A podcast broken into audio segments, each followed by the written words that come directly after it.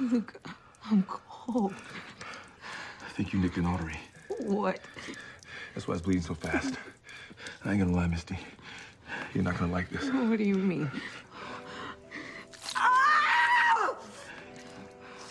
Hold that. We should just go up the back. They've already secured it. How do you know? That's what I would do. The only way we can win at this point is if he can control who comes in and who leaves. Either way, I gotta get you someplace safe.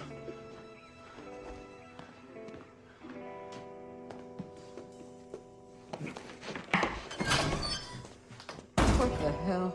Lucky Luciano used to own this building. It still has a lot of prohibition nooks and crannies.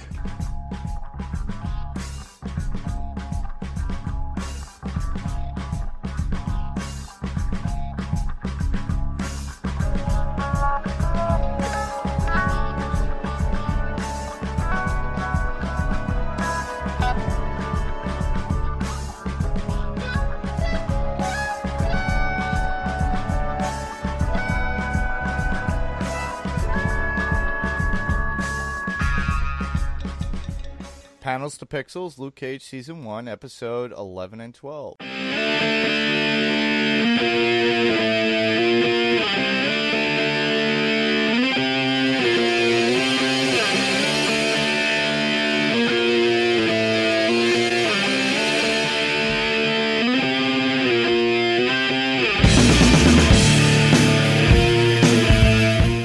Hey, everybody, welcome to the show. I'm Mark. And I'm Steve. So, Steve, uh, where are we and where are we going? So, episode 11 is called Now You're Mine. And it- one of the things I really like about this Luke Cage show is a lot of the episodes have literally started right when the previous episode ended, which that may be a very Netflix streaming kind of thing to do since they know people are going to watch, are going to binge watch these shows. So it's kind of cool that we literally have this, this, uh, episode starting right where the other one left off, which is Misty and Luke are hiding behind the bar um, as the bad guys are shooting at them. We notice, we find out that Claire has gotten into Harlem's Paradise as well. And then Luke and Misty barricade themselves in the kitchen, and then they make their way to the basement uh, t- through a hatch that only Luke knows about and only a few others know about.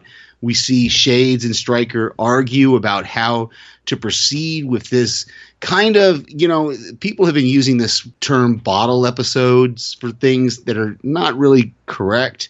Yeah. And this is not really a bottle episode, but this is an episode that's kind of contained in one kind of building, at least. It's several different it's several different sets, so it's not technically a bottle episode, but it's it's it all basically takes place in Harlem's Paradise. And so we have Luke and Misty hiding out kind of in the basement and uh, Shades and Stryker, they're arguing about how to proceed. Uh, Diamondback decides that he wants to try and convince the police that Luke is the one who's holding the hostages, and so he's going to call himself Luke Cage whenever he talks to the police or whenever he has other people talk to the police. Um, Misty and Claire finally meet and kind of meet as friends. It seems that uh, being shot in the arm will earn Claire's forgiveness uh, from uh, will earn Misty's for Claire's forgiveness for Misty, trying to choke her out. Luke confronts Stryker at the very end. Uh, Luke is captured by the police. We see more of this complicated plot of trying to arm the police with these superpowered weapons that are purchased from Diamondback, and that I've I still think is, is is way too convoluted of a plot thing to try to keep track of. At the end, though, Luke is captured by the police, and uh, even though Misty tries to convince them that he's innocent, uh, Luke tells Claire to go and tells her to hide out. And I noticed in both of these episodes they use this term that I've never really heard before, and maybe it's just because I, I don't know this in the cut. He, it, like I thought they were talking about an actual place, but they've used it a couple times. Do you do you understand? Do you know where this comes from? This because he tells her in Harlem's Paradise, he tells Claire to hide out in the cut, and then uh, in the next episode, he's going to say the same thing to her. He says, "I'm in the cut," Hmm. and Yeah. I I've, I've I'm never with that term. Okay, uh, I- I'm I'm glad I'm not the only one because it just seems like a weird. Like I, I mean I know I kind of I understand the context because a lot of times when you're talking about the wilderness they talk about a cut and you can kind of hide in a place like from a storm or something. You can get I've heard people refer to that as being in the cut when you're kind of like trying to hide out from a storm or something. But it, just it just seems so weird that in all this we would get this this term this in the cut. And like I said I thought at first that it was like referring to pops because it's the barber shop where people get their hair cut, but that's not that's not what it was. Yeah. So, uh, but uh, uh, have you got anything to add there for that synopsis? No, you kind of covered it. Okay, do you want to jump into our top five? I guess. Oh yes, top five. Sweet Christmas. Let me start because really my my top my number five is the at the beginning and I, I think I actually ended up putting this in there twice in my notes as well. Luke says that, that he doesn't want to make a break for the door because it's going to get Misty shot. And then he makes a break for the kitchen instead, getting her shot, which it just didn't. That whole sequence of events, because she says, We're 10 feet from the door. Why don't you just make a break for it? And he says, No, I can't cover you completely, so I'm not going to make a break for the door. But then we hear the bad guys say, He's bulletproof. How are we going to kill him? And uh, it's either Stryker or one of the other guys says, Well, you shoot her, you don't shoot him. And so I, I guess that kind of is is what Luke takes as, oh, I got to make a break for somewhere, and he knows about this hatch to get into the basement. So you know maybe he's kind of doing the same thing that Diamondback is doing. He's doesn't really have a plan. He's just kind of going with the flow, you know. And so he picks up Misty and he and he carries her through the hail of bullets into the kitchen and then barricade themselves. And it just seemed a, a weird like if you're going to run for the kitchen, why not just run for the door? It just like if you're going to run for something, why why run to where you're going to be cornered? But of course, if if he had ran for the door, then we wouldn't have this entire episode. So, Yeah. what was your number five? uh, my number five would be at the beginning. Uh, uh, it's pretty much the the shootout and Misty getting clipped in the arm, but this leads me to think of the comic books because uh, I, I could talk about it later. I could talk about it now, but go ahead. I've I've seen a little bit uh, about it about the second season, so I know kind of what you're indicating. But uh, go ahead and bring it up. These both these seasons have been out uh, entirely, uh, so I don't think we're going to be. You won't be spoiling anything for me because, like I said, I've already uh, kind of read ahead in some of the news and stuff, and Okay. and just because season two is already out, it's hard to avoid when you see anything about Luke Cage uh, to catch it. You know. Yeah, well, for those who are non-comic book people, uh, you could skip ahead, or those comic book people could continue listening. Uh, uh, give it about thirty seconds, forty-five seconds. But uh, li- literally, what happens to Misty in the comic books is she loses her arm due to a shootout, and uh, Tony Stark winds up giving her a bionic arm and it's very strong and she's able to be almost superhuman herself in some ways with that one arm. And uh, I, I was thinking the first thing was like oh she's gonna lose her arm. They're gonna give her the bionic arm. But uh, you know obviously uh, towards the end of the episode we don't see that. So uh, we just see her and she heals up and everything is hunky-dory and i was disappointed yeah, I'm still a little puzzled by that, and, I actually have that in the next episode when we'll get there. But um, so my number four is the Claire and Candace dynamic. So we we see Candace kind of has twisted her ankle or twisted her knee or something there, and Claire kind of goes to help her and kind of lies about their relationship. Says that that Candace, oh, she's got a broken leg, and and the the guys are kind of looking at her suspiciously, but she's still working on Candace, and Candace tells her a lot of information like in that brief few seconds after, even though Stryker told the guys, don't let them look at me, don't let them talk to each other, they're having this whole like deep conversation where Candace is telling her a lot of important details about what happened in the club and, and Luke. And then we have Claire again tell her to pass out, to fake passing out. And then she makes up another line. She says, "Oh, she's diabetic, and I've got to go get her medicine." And it just, it, it's just one of those things where I, I love this show a lot. I really do. It's just some sequences of events I kind of have to, I guess, suspend my disbelief a little bit.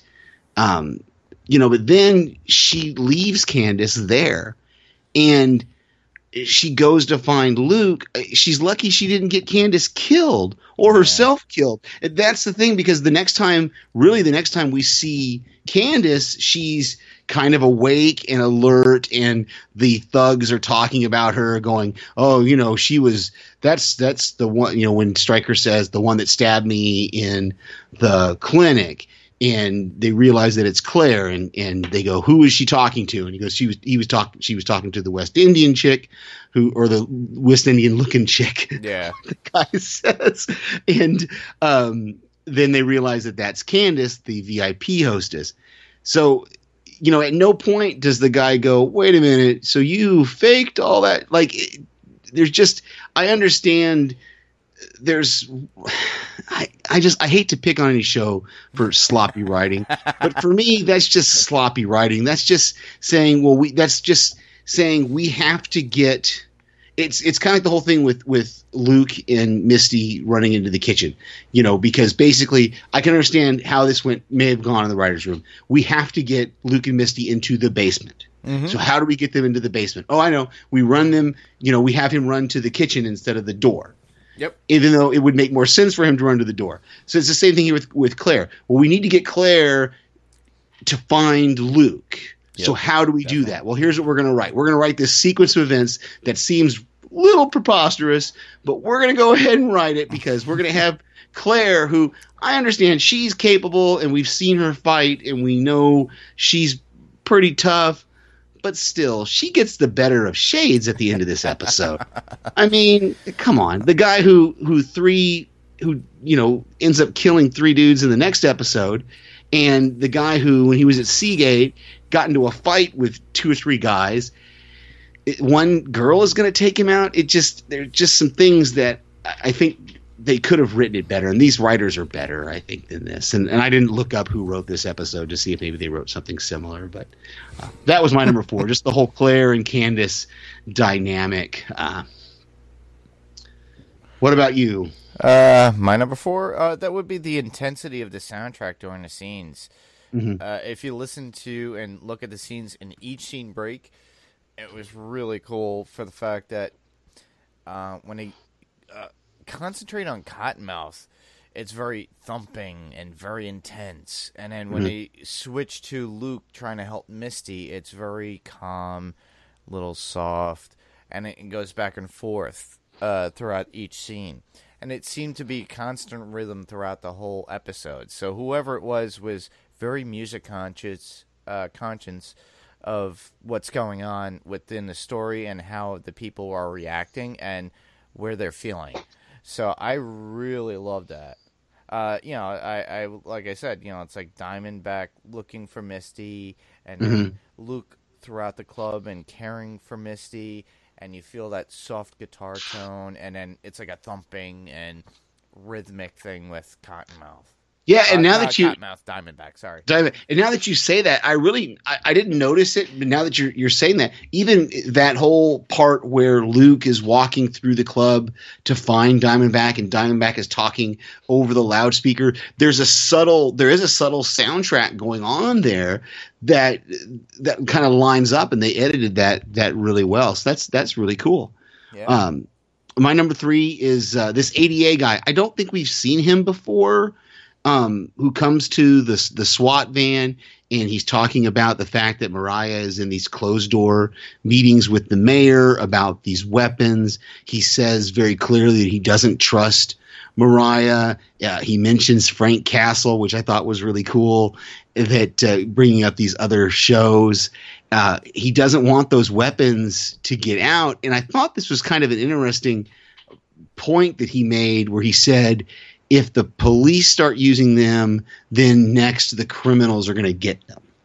It was kind of like a progression that he's saying, and and with some of the things that happen in our country with weapons, that's really kind of where some things have happened. How the, the reason I don't want to get political with this, so it's I'm going to say this in the very basic terms of what it is. Uh, the reason we have we're allowed to have some of the weapons we have is because the army uses them because the military uses similar weapons and the spirit of the constitution was that this country was going to be able to defend itself against its own government. Because if you go back 200 years to the birth of this country that's what it was. It was united kingdom british citizens standing up to their government and saying no we are taking our country Yeah. so, uh, and and that's what if you look at Supreme Court um, rulings over some of these weapons, for for instance, the the fact that we have um, pistol grip shotguns that are allowed to be purchased by civilians.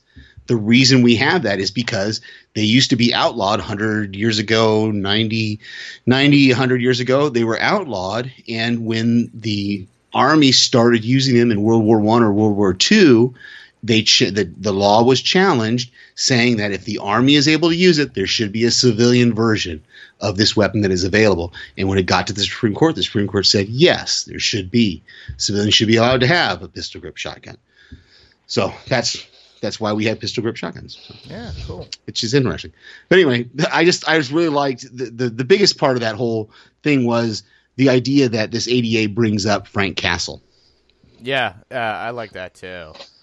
Um, my number three would be uh, Inspector Ridley's involvement with the investigation about Luke and all that's going on. Uh, it- it's a lot of eyes on Luke, especially with the ADA, like you you mentioned before, plus Mhm. the mention of Frank Castle. So Yeah. it's very similar to what you had. Uh, it was very odd that they bring up Frank Castle.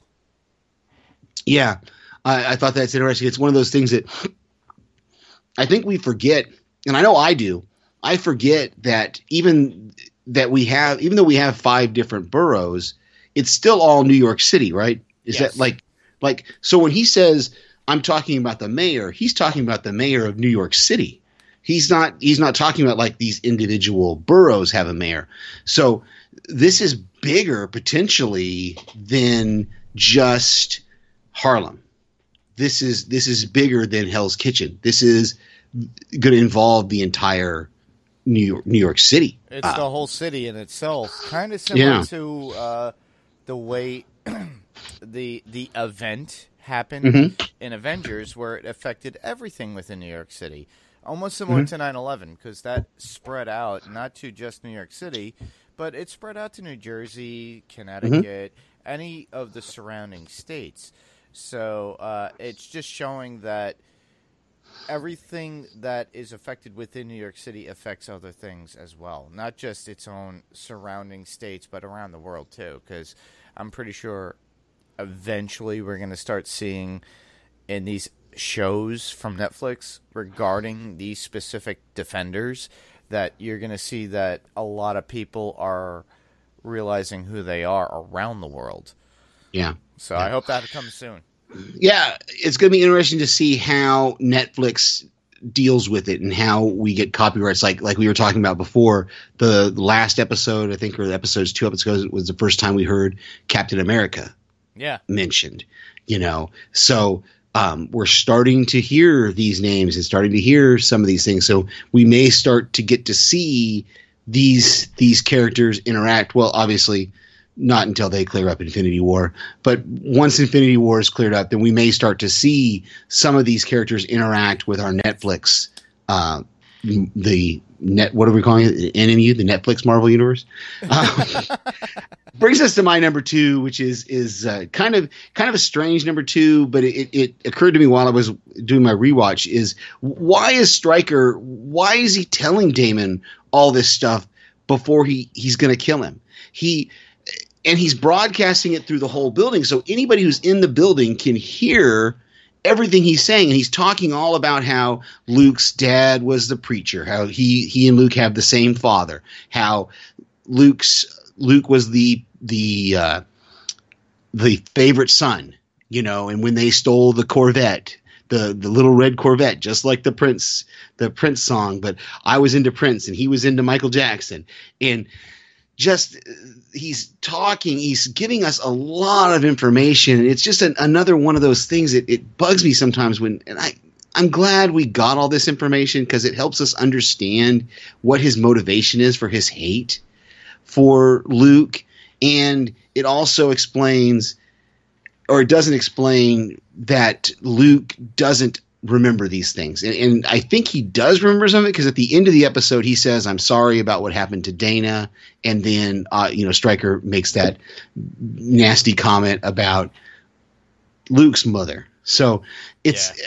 It's just a weird sense that it's it's the it's the same thing that we see in um, you know a lot of typical superhero or, or even James Bond kind of things where the, the villain is is has, has got to uh, monologue about everything he's doing and everything that's going on and why he's doing all the stuff that he's doing.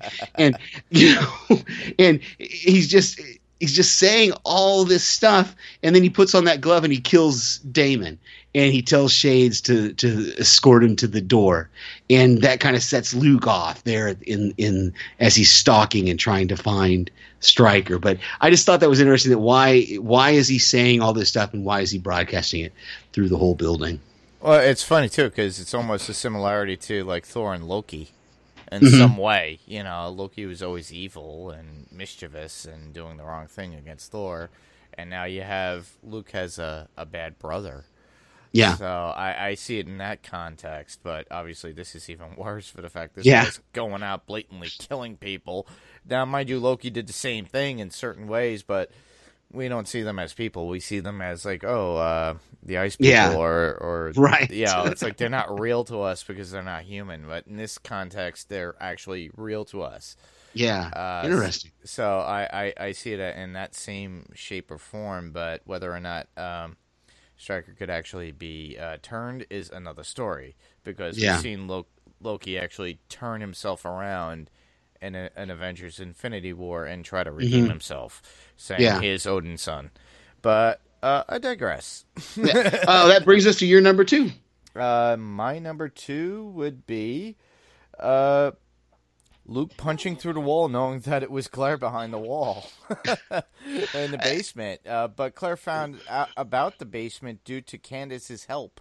So I think that's why Candace gave her that. That was that whole long drawl conversation and that whole uh, scene where she was getting that information. She had to get the information of uh, Luke knew about the uh, the club's history and it's uh, where it came from, and knew about the basement, and then Candace knew, and they were the very only the people that worked in there knew about mm-hmm. it, and then uh, then she trusted, you know, Candace trusted Claire into saying, "Oh, act." like you're really sick or whatever, so I could go get yeah. drugs and get away.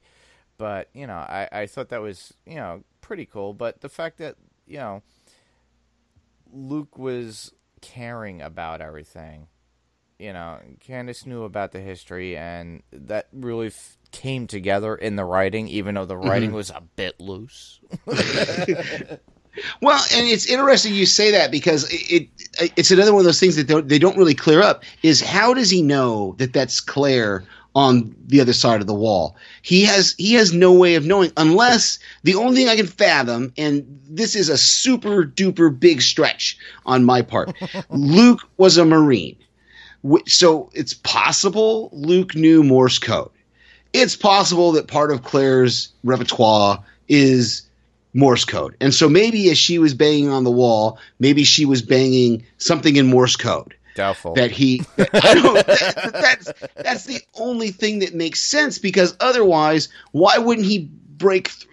He, it just, that's just one of those things that, that I go, and I thought about it as I was watching it the second time, especially, she's banging on the wall, and I'm like, oh no, if he breaks through the wall at the spot where she's banging on the wall, he could kill her you know? And then obviously he doesn't. He breaks it he breaks through the wall you know a couple feet beyond where she's tapping on the wall.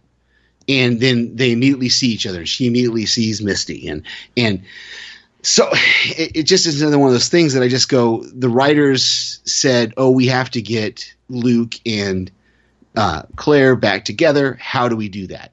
Oh, we do that with him breaking through the wall because she's banging on it. You know, because she knows that this basement room is right next door to the employee locker room. So I, it just this whole episode was just to me just seems like it could have been written better, and I I don't think. I mean, except for us finding out that there are more people who believe Luke is innocent, which we find that out in the next in the next episode as well. There there really wasn't much that moved the story along in this in this episode, except for Misty getting shot in the arm. If, as you said earlier, that leads to something in the future. I, I don't know, but I digress again. That br- brings me to my number one, which is that Luke is the one who frees the hostages. Uh, he saves Candace, which allows uh, uh, Diamondback to escape, and then he allows himself to be captured by the cops. And it's the whole thing comes down to if you go back to the beginning of the episode, it comes down to basically everything fell apart for Diamondback because at the beginning of the episode he tells Shades we have to kill Misty and Luke. As long as they're dead, we can make up any narrative we want to. And at the end of this episode, that doesn't happen. So the the only narrative that that is going to be played out is going to be the one that the hostages say, which we find out more in the next in the next episode. But I just I, I like so my number one is the fact that it, Luke was the one who frees the hostages. They know he freed them. He saves Candace, but unfortunately that allows Diamondback to escape, and then he allows himself to be captured Yeah. by the cops. So Yeah, my number one was Luke saving the hostages but sacrificing himself as well in the process. So we're very similar to that one. yeah. Uh, had a couple of quotes here that I thought was uh, was great at the beginning of the the episode. Shade says, "What you talking about, Willis?" Um, calling back to the whole different strokes thing, and uh, which which I thought was it was another one of those kind of quirky kind of things because at, at, when he first says it, Stryker says, "Oh, you got jokes now," and then a few minutes later he says, "Why are you telling people my real name?" You know, and uh, so it's kind of like was it a joke or was it? Is it but it, it was kind of a play off his real name. And then uh, I didn't get the whole quote out, but Diamondback saying I'm spitting off the dome. It's true, and he says, but all of them, but none of my rhymes are bad or or something like that. I can't. I didn't get the whole quote uh, that I thought was was pretty cool. And uh, then finally, Claire saying trouble stalks me like a crazy ex boyfriend at the end.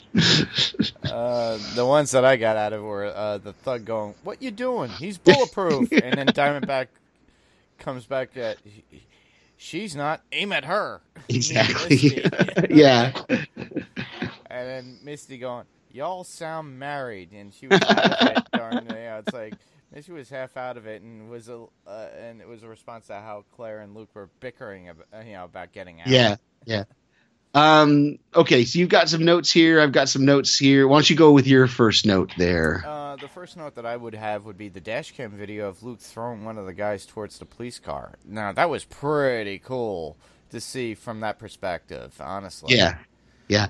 Um, my my kind of first note really is just uh, he talks about his his medical skills that he was Marine Force recon, and earlier or just after that, um, Claire says something like. You do the medical shit, or I'll do the medical shit. You do the bulletproof shit. you know, Yeah. Um, that was pretty cool though. Yeah, it was. It was. And he, you know, he may have saved your life, even though Claire says, oh, this is too close to the wound. It needs to be further up or it needs to be something else. And then she goes and gets the dental floss to uh, just kind of stitch it up. But she till, still tells Misty that if this stays too long, she'll lose her arm. So be interested to see. It, it just, we'll get the next episode about that. Yeah. Uh, Uh, my next one would be uh, finding out Luke uh, that Luke was uh, forgery con. Was that brought up before? I don't remember that from any previous stories in the past, or, or or am I wrong? I don't really know. Well, and that's the thing. When when I saw that note, I don't remember, and I'd have to go back and rewatch that part of the episode where they're talking. Where is, is that where where he's talking to Misty, or is that where when Diamondback is doing his monologuing and he talks about the fact that he framed Luke and why he framed Luke. Is that where that was? That that conversation came out in this episode when he was talking to Misty. Okay, okay, that he was in in jail for forgery. I don't. Yeah, I didn't. Yeah. I didn't hear that. So, uh, but that is that is interesting because he was in a pretty. It it just seems strange that forgery would be the the crime when it, where he was sent. Yeah. You know, and, and especially being a police officer that he was sent. So it, that's that's interesting. Um, yeah, I don't know. I'd have to go back and, and watch the. Um, uh, I, I love the fact that Misty says to Luke that she should have trusted him all along, and uh, that that just plays into the fact that, that she's trying to convince the cops that uh, that he's innocent. So, Yeah. and we'll get more of that in the next episode as well. all right, cool. Uh, the the song "Son of a Preachman," Mhm. uh, while uh, while Diamondback was giving his history to uh, Damon Boone, the councilman. Uh, very reflective in what the song sang about, uh, because he was going on and on about his relationship with Luke and everything that was going on, and it was a little bit intertwined within the song, but it was pretty interesting that they chose that song as he was giving and talking about him and Luke's uh, relationship in their past. Yeah, yeah. Uh, my last one is uh, is just at the very end there, where Claire sees Shade's Ray Bans and she smashes them with her with her foot. That's just mean, man. You don't smash somebody's Ray Bans. Come on, Ray Bans. That's all I wear. That's all. The only sunglasses I wear anymore are Ray Bans. So Uh, we already talked about my last one, so uh, that was Uh, about yeah. the bionic arm, and you know Right. we already know that. So uh, if you guys heard that really quick, Uh-oh. uh, don't pay Oh. attention to it. uh, it, it takes us right into episode 12, which is called Soliloquy of Chaos. And uh, as I looked up this episode after I watched it the first time, it is not the longest. It is pretty long, though. This episode is over an hour. The longest, this episode, I think, clocked in at, at uh, uh, one hour and like two minutes, two or three minutes. And the longest episode is like one hour, six minutes is what I what I could find. So I I thought that was interesting because it, it really is a pretty. There's a lot packed into this. Uh, what our fellow podcasters would call the penultimate episode, the second to last episode of the season, and it starts uh, again as so many others do, right where the last one left off. Luke is being taken into custody, but he's not going to be there for long. He finds out that he has support uh, from a lot of places, which I thought was interesting. And, and I could be wrong, in but I think the first person the cops see with the bullet hole hoodie is the cop from the beginning that lets him go free. Hmm. I think he he he didn't take he left his hat he left his his cap on the entire time that he was talking to Luke, so it might not have been. But when he takes that hoodie off, he's got that bald head and the way his eyes were kind of wide. I thought that looks like I think that's the same guy from the beginning of the episode. So I thought that was kind of cool. Um, we see that the the Mexican gang, the Domingo, uh, Domingos gang, wants to take Diamondback out. Uh, the cops are looking for Luke. Luke is looking for Stryker. Shades proves that he's still tough and hard to kill, which I love that that scene because I, I like that character as much as he's a bad guy and stuff. I, I really like that character of Shades. So I was uh, I was a little scared for him. I'll admit when uh, when they started taking him up in the elevator, I thought, uh oh, we're gonna lose Shades. Uh, then we see we see Mariah and Shades team up. Uh, they try to get Luke to join their team as well, and, and that uh, almost happened because Misty shows up. And uh, then after Misty shows up, we get Diamondback, and he's wearing some kind of super suit. And all of this uh, uh, is bringing us to that that the final episode where we're going to finally get this confrontation between Diamondback and Luke, and we see Diamondback in this super suit, and bullets are bouncing off it, and he runs. You know that final scene is him running at Cage, him and Cage running together, and they grapple, and then we go to black. Uh, so it's- a lot that happens in this episode, and I'm sure we're going to get into it in, in our top fives. And I've got a lot of notes on this one. No, I, I have some notes, but they're kind of interesting notes. They're a little bit different than yours, but I, I, I like to be a little different. absolutely, absolutely. Go ahead and start with your number five. Sweet Christmas. Luke breaking out of the SWAT van and the cop talking to him. Luke trying to reason with him and it works out. Someone on Luke's side, you know, it's it's somebody from the neighborhood. The neighborhood is looking out for him to do the right thing. It shows that even the cops are out there and they want him to do right because they are originally from the neighborhood and the cops, you know, blatantly states that he used to come into Pop's shop for a haircut. Yeah. And Yeah, uh, he goes into great. the history about it, and I thought that was awesome. Yeah, I thought that was awesome. That the fact that he looks at Luke and he says, "You don't remember me," and and Luke looks at him and goes, uh, "Oh, you used to get your hair cut at Pops," and and then they have that whole exchange. So it was really really cool. Uh, my my number five is is really short. It's just uh, that Shades' real name is Hernan Hernan Alvarez, according uh, to his mugshot easel. I have never heard of Hernan uh, as a first name. I'm sure it's probably a, a you know a Puerto Rican or something something along that lines. But I thought that was really interesting. When I first wrote the note down, in fact, I wrote Herman because I just read it very quickly.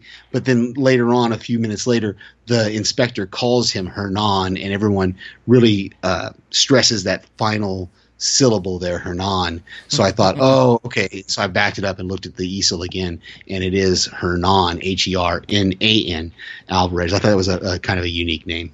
Well, maybe Hernan didn't like the idea, and he wanted a Reservoir's dog, Reservoir Dogs kind of name. You know, uh, I want to be called Shades. Yeah. yeah. I want to. I want a descriptive thing, but it's Which was- which- Mr. Brown or Yeah, Mr. which was which was cool too because even that scene between Diamondback and Zip where you know Zip's wearing uh, the the shades and and Diamondback tells him take those off you know because he doesn't want to be reminded of shades so I love it love it what's your number four Uh, my number four would be uh, Diamondback buying more ammo to go to war against Luke. His meeting with uh, all that money during the exchange in the warehouse with that guy. What is he buying? What? Where is he going? Obviously, at the end of the uh, the episode, we do see where that's going, and we saw all that money. Is that stuff from Hammer Industries? Uh, is that the anti Iron Man stuff that he winds Yeah. buying and everything? yeah I don't know and that that kind of confused me a little bit as well because you know you've got that quote about that that what's in the box it's, it's seven deadly sin it's wrath and what was in the box was the suit in the box and he put the bomb in the box after he took the suit out. Was he going to pay that money to Domingo but then he got the suit and he didn't have to pay it? I, I was I was confused because you know he comes at the end of the episode or towards the end of the episode and he's got that big bag of money that he throws at Mariah you know and and so it, i was a little confused by that and and you might be right. He may have been buying that that technology. So that's that's kind of in, interesting my number four is and i'm still unclear about this.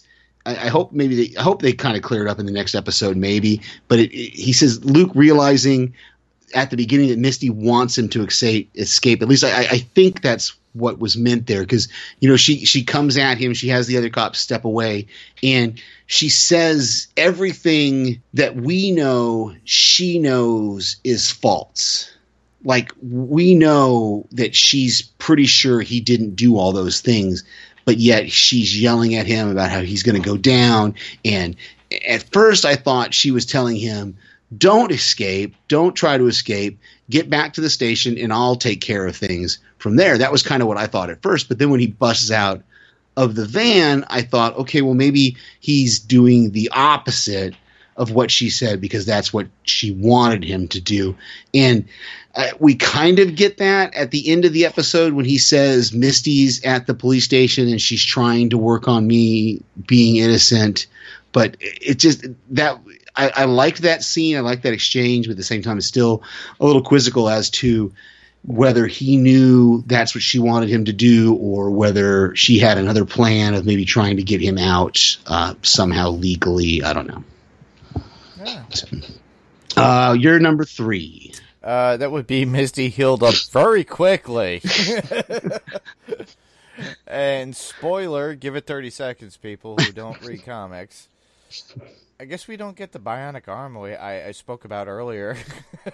Yeah, and I actually had this. This was actually my number two, so I'll I'll skip my number three for a second and jump to my uh, to my number two um, because my that's that's the same thing that I had is that Misty's arm healed up really quick. We see her in one scene; she's in a sling. Then after she meets with Candace, she's got no more sling. Then she sees Shades get released. She doesn't have a sling. Later, she's looking at those pictures of Domingo getting beat up. She doesn't have a sling, and even to the point where when she's in Pop's barber shop, she draws her weapon and seems to be holding her weapon without any problems at all. I'm like, weren't didn't you just have like your artery nicked with a through and through uh, bullet wound that was that was that was stitched up with dental floss? Come on. So maybe and and uh, again, this is I'm just going to say it because we we've said it now three times.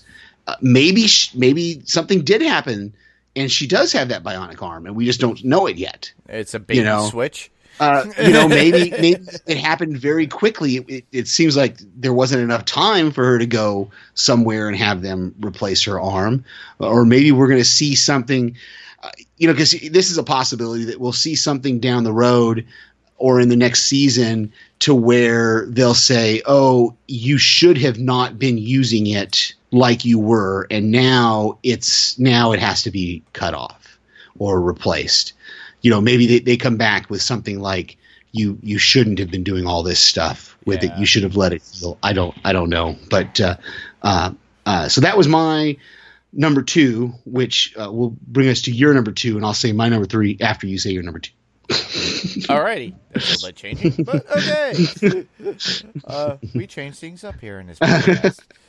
Uh, my number two would be Misty's view of Luke being changed and now wants Luke to be safe. Uh, she wants him to escape Yeah. uh, because of the custody and everything else. Yeah, and that's like that's that's interesting. It goes back to, to what I had for my number my number earlier that that just that thought that she now realizes that he's innocent, and that kind of is is the same thing as, as where I swapped mine here because we have two or three times in the show in this episode we have conversations between people who believe Luke is innocent, but then they go, "Well, wait a minute, why is he running? If he's innocent, he shouldn't be running." And then you you'll have another character bring up, for instance, just like the in the police station when Misty tells Inspector Ridley, she says half the cops in the station know that Luke is innocent, and Ridley says, "Well, he may be innocent, but why is he running?" And then Misty says, "Well, because he's a black man who they think killed a cop, so why wouldn't he run?" And so you have this whole back and forth, and then we have the same thing on the radio show on Sway's Universe, where they talk about the fact that where Sway says something like, "That's not the way a cop killer would act," and then the woman says, "Well, but why is he running then?" And Method Man, well, go, he's a bulletproof black man, you know, and so it's that whole this whole juxtaposition kind of thing of where we have one character say, "Well, I think he's innocent, but then why is he running?" And another character go, "Well, he's running because of this." And so suddenly his innocence is kind of put to the wayside because we still don't. It's almost like they say we still don't know for sure if he's innocent, but we think he is. But we we know he's run. It's it's it's a it's weird conversations, but uh, uh, I like it. Uh, what's your number one? I think, our, yeah. What's your number one? Uh, that would be Method Man in the scene with the robber in the bo- in the bodega. You know, I gotta love it. Uh, then Luke coming in and saving the day. Then Meth giving Luke his hoodie after Luke Yeah. was all his hoodie was all messed up. Uh, you know, Wu Tang forever, man. Uh, I especially love that Cliff did that rap at the end. Uh, I love Method when he uh, he did a little uh, bulletproof love rap, uh, especially dropping the Iron Man line in the rap.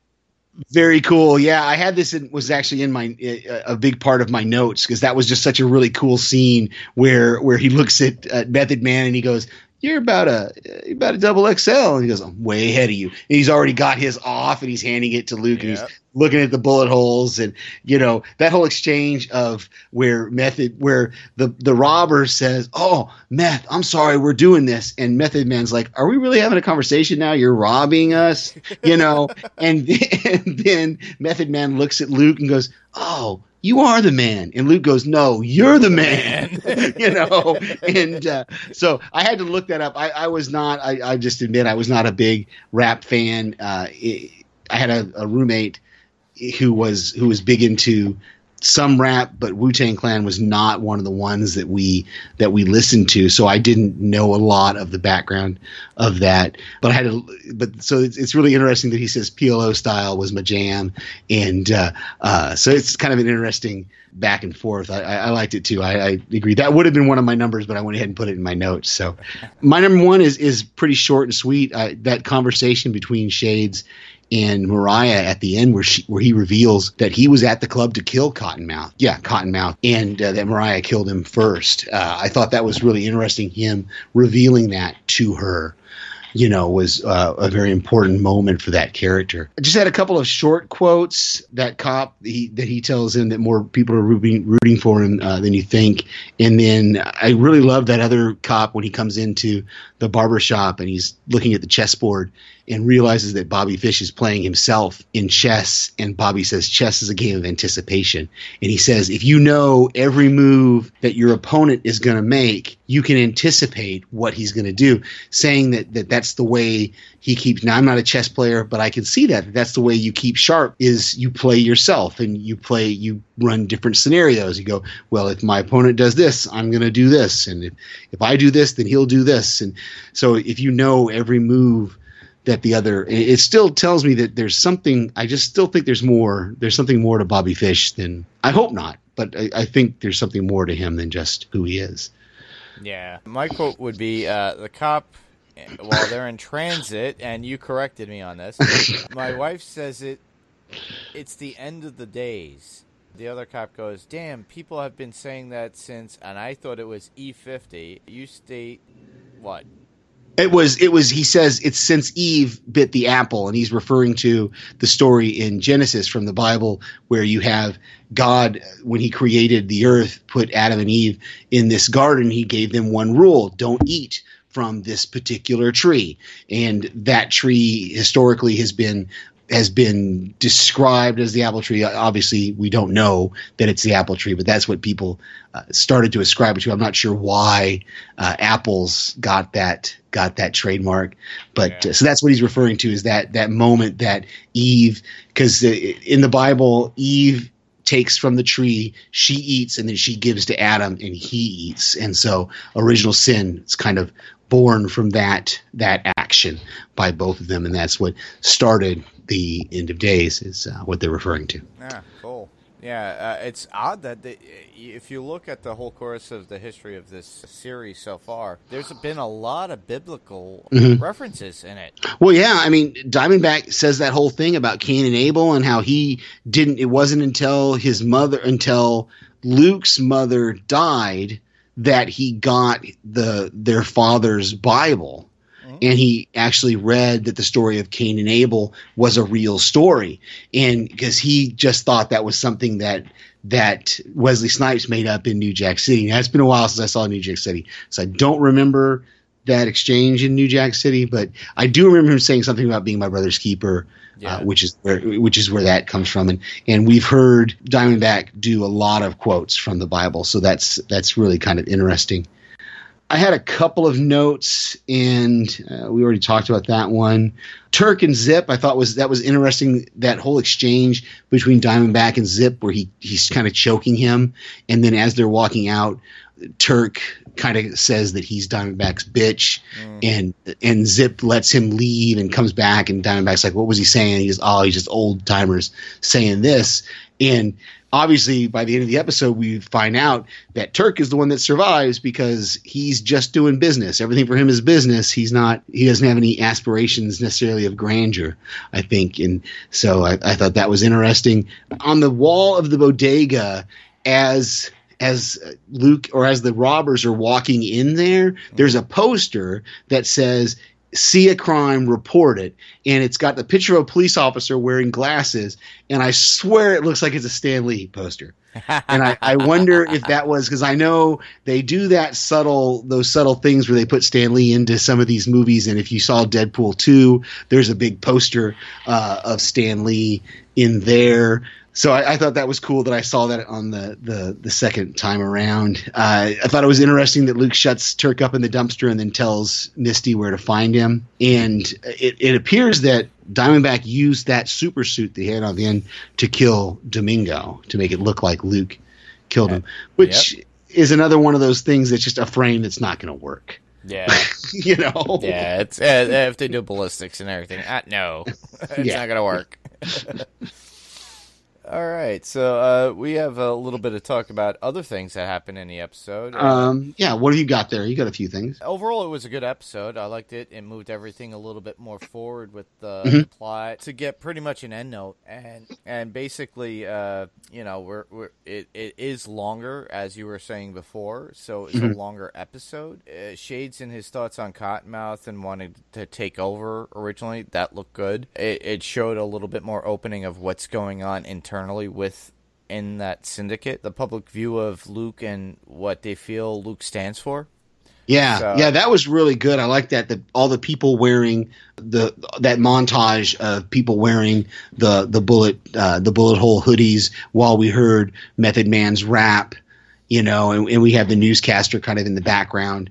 And uh, did you notice the graphic that the newscaster had on her background it said holy hero and yeah. it was spelled h-o-l-e-y hero. So again there's that spiritual biblical kind of play on words there with him being a holy but not holy like pure but holy like with holes. Uh, like stigmata yeah yeah exactly. All right cool I love the shot on Staten Island. Sorry, uh, I'm was born and raised. I lived there for 27 years of my life. It, it was shot at Van Bryson or Breeson Park, overseeing the water. It's not too far. It's by uh, Bay Street, all the way near uh, near Fort Wadsworth, and uh, I love that park. I've been there so many times. Uh, Misty and Candace meeting up, and you could see the bridge, and you could see you know the Verrazano Bridge over going over into Manhattan an odd shot in itself, but I find it funny that we see Method Man in a scene and then another shot was done on Staten Island. So uh, obviously everybody knows Wu Tang is from Staten Island. So uh, okay, now that that makes sense. So I didn't it, I didn't put that together. Up. So I have a funny feeling when they did this episode, everything was key in the sense where they were going to do everything filming and around that area. Very nice. And I think they did that a few times. Uh, I just don't recognize some of the some of the locations because the uh, the island has changed since I left 18 years ago. Very nice. Um, comic talk, not not too much here. I finally caught up on Oblivion Song, and uh, it's it's getting pretty interesting. Uh, you may be behind on it, so I don't want to spoil too much for you. But we we do find out that the man who is in Oblivion is Nathan's brother, the one that he's been searching for the entire time. but as feeling anyway, uh, yeah, uh, and he he does bring his brother back to the real world, so to speak. Oh, cool. And uh, as they're doing that, Nathan gets caught up by the by the police for some other things that are going on in the comic book, and so there's his brother kind of wandering around the streets. Uh, as basically he, he, looks like a bum and he smells like a bum and because they didn't have a chance to get him home and get him cleaned up yeah. yeah. so he's still the way he is from Oblivion. So uh, it's interesting. I'm uh, I'm looking forward to the next episode coming out. Uh, next episode, next issue coming out, and I've got to uh, I've got to get caught up. I've got a bunch that I'm behind on, but I, I did get caught up on Oblivion Song. Yeah, I've been behind with my reading from my pull list for a while now, so I need to really catch up. But I, I miss my comic book reading. I, I must add, though, uh, Walmart will soon have extra large comics in their stores. Oh, okay. Like they did in the 70s. I had one back in the late 70s. My, me and my brother had it together, and uh, it's very much almost if you remember the old Time Life magazines, and they were extra large. Okay, yeah, a, yeah, a little larger than that, and they and DC is looking to put that into Walmart. Uh, I don't know the price on it, but uh, they've mentioned it on a, a few podcasts that I listen to. One of them is Bagged and Boarded and uh, the Mike and Ming Show uh, Okay. from uh, Smodcast. And when I heard that, I was anticipating it, and I mentioned it to somebody today, and they were like, "I I want one of those." And I said I loved that when I had it, but it got ripped up, torn, and Yeah. thrown away eventually during moves and whatever. Have they have they it did. revealed what titles it's going to be, or is it going to be new titles? Or there are going to be new issues, according and new stories specifically for that. So, Okay, uh, that from what I understand. So, uh, if you get those, they're very, uh, they're probably going to be limited. But Mm-hmm. I remembered back in the day when you used to go to like a department store and you would have a bag of three comics and you would spend X amount of money for a Mm-hmm. package. And they would have these big extra large books, and usually they're in the uh, magazine section. Whether or not they're doing that, I don't know, but uh, I'm going to pursue and look for this because I'm more really interested because the large comic book format has been gone for years. And with a major retailer like this, a box store, to do something like this, it brings out something to the comic book reader or possibly collector. But in my case, it, it's more of like more of a nostalgia thing, kind of like back in the day when you used to get a comic book with a record in it. Yeah. Uh, Marvel put out a bunch. I think DC did too, but I have the Marvel ones. I got like Spider Man, I got the Hulk, and I had to get those recently. And I listened to them again. It was as if I was like eight or nine years old again. Very cool. once they bring this out again, it's going to make me feel the same way. And I hope those of you who are comic book readers get those and feel the same way and are the same age, or bring that to your child and say, "Hey, read this," and it's huge. you know, Very cool. You gotta love yeah. it. I, I have a, a personal for personal note for comic comic news. Hopefully, the weather will stay uh, will not be too bad on Saturday. I have a ticket to go to Wizard World Con, and Mike Grell Mike Grell is supposed to be there, and I have some of my comics my brother sent me uh, from my trunk that I have at his house of Jon Sable freelance. uh, That I'm going to try to get at least one of them autographed or something, and uh, uh, get those. So Mike Grell, uh, for those of you that uh, should know, Mike Grell wrote and illustrated Jon Sable freelance in the '80s, and then went on to do books like Arrow and uh, some other some other books that are a little more established than what Jon Sable freelance was. But hopefully Saturday I'll get a chance to do that. Yeah, that's cool. That's awesome. I hope you get it. Nice. So, uh, where can listeners send their feedback? You can submit your feedback to our Facebook page. That's that's really the easiest place. We haven't gotten a lot of, of posts, but we've gotten a lot of likes and a lot of shares of our posts. So please keep doing that. Thank you to everyone who's been going to the Panels to Pixels Facebook page, which is uh, www.facebook.com slash panels to pixels. And two is spelled out T-O panels to pixels that's on facebook. You can also email us at panels to pixels 1 at gmail.com and uh, again that's panels to pixels 1 the the two is to spelled out. The one is the number one at gmail.com where can listeners hear us mark Uh, I'm a co-host on the the Walking Dead talk through with Ryan Malash on Golden Spiral Media. We're currently doing the uh, Fear the Walking Dead fourth season, so catch us on there. Nice. I haven't listened to this week's episode yet, but it's uh, it's lined up next on my my podcast listening. I am going to be part of a roundtable discussion that will be on Star Trek Discovery podcast, which is also put out by Golden Spiral Media, and I believe that's exactly what it's called. Is Gold is uh, Star Trek Discovery podcast on Golden Spiral Media. That'll be I'll be doing that tomorrow night, so look for that. Oh, uh, Saturday night I'll be doing that, so look for that probably sometime next week, I imagine.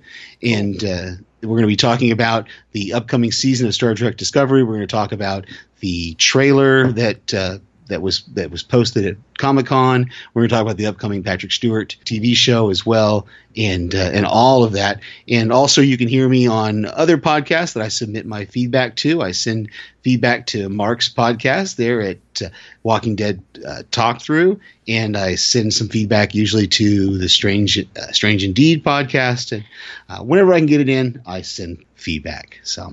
Yeah, Steve's very active and he is very engaging and he has great insight too. Oh, thank you. No problem.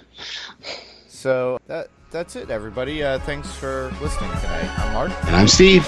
and this was Good night. Good night. Thank you.